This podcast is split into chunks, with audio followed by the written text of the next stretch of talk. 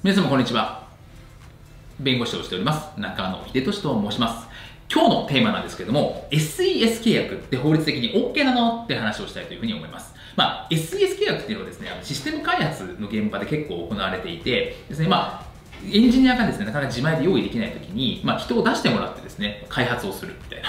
いうことを、まあ、SES 契約と言ったりします。システムエンジニアリング、まあ、契約ということですね。まあ、そういう SES 契約ってこれっていいんでしたっけ？どうなんでしたっけ？って話なんですね。つまり、まあ、こういう形態、まあ、SES 契約って法律的に OK なの ?NG なの？みたいな話ですと。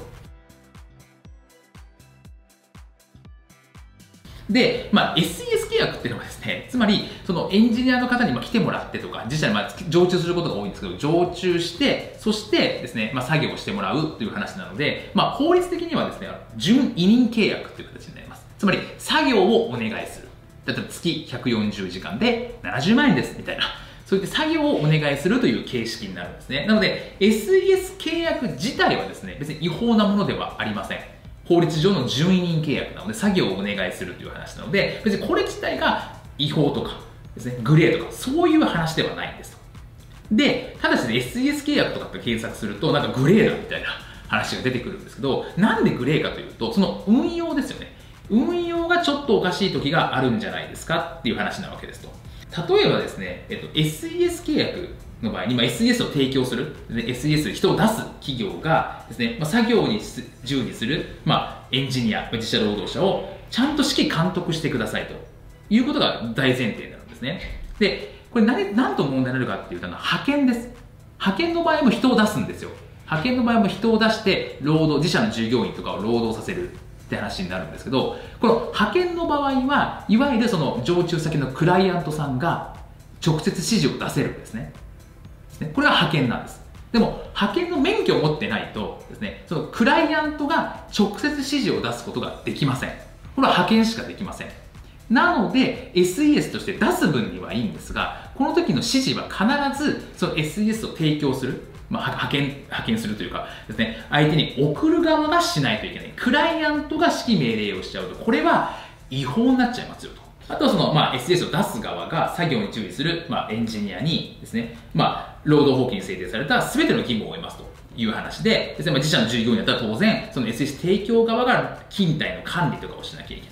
クライアント側が勤怠の管理とかしてると問題になっちゃう可能性がありますよっていうところなんですと。こういうふうにですね、別にあの SES 契約自体が違法なんではなくて、SES 契約としてできる範囲を超えた運用をしちゃうと違法になるんだよってことは押さえておいた方がいいかなというふうに思います。で、あと問題になるケースとしては、まあ、派遣するエンジニアの業務内容とか、派遣する、まあ、派遣するエンジニアですね、について、これ派遣契約の派遣ではなくて、SES として派遣するってことです。SES 契約として派遣するエンジニアの業務内容については、これも SES 提供側で選別をしてくださいという話になるわけですね。つまり、クライアントがこれを選別するわけではなくて、あくまで SES 提供側が選別、選ぶという話になりますと。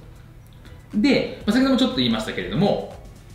その SES を提供する側で派遣するエンジニアの労働時間を管理してくださいと。ね、クライアントがするわけじゃないです。クライアントがするわけではなくて、これで派遣契約しないとので、あくまで勤怠の管理とかはあくまで SS の提供側がするということになります。なので、ここを間違えないという話ですね。主には問題になるのは指揮命令ですね。クライアントから直接指揮命令出てるんじゃないの？っていうところと、勤怠の管理、クライアントからやってるんじゃないの？っていうところ。ここの2点がやっぱり主に見られますので、ここをまあきちっと注意してやっていただかなきゃいけないという話になります。で、あとはですね、きちっとま契約、SS 契約の内容とか運用についてもですね、まあ、結構、え、厳しく見られたりします。労働局とかから、ま問題になった時に厳しく見られたりしますと。で、先ほど言ったように、例えばですね、まあ、SS 提供側のエンジニアに対しては、クライアントは直接指示をしないとか、っていう規定をちょっと入れたりとかってしなきゃいけないかなというふうには思っていますいうところなんで、まあ、ここをやりだすと結構本当に1時間とか2時間とかかかっちゃうので、えー、契約についてはざっくりこういう形で言いますけれども、でも SS 契約については、やっぱりその、えーと、グレーで運用されている部分とか、まあ、違法で運用されている例もある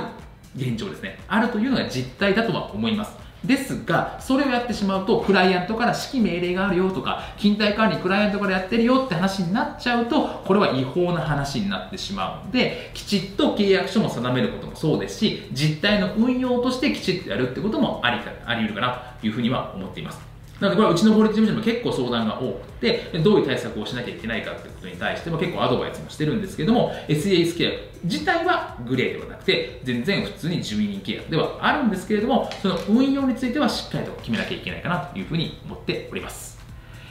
本日も動画をご覧いただきましてありがとうございました。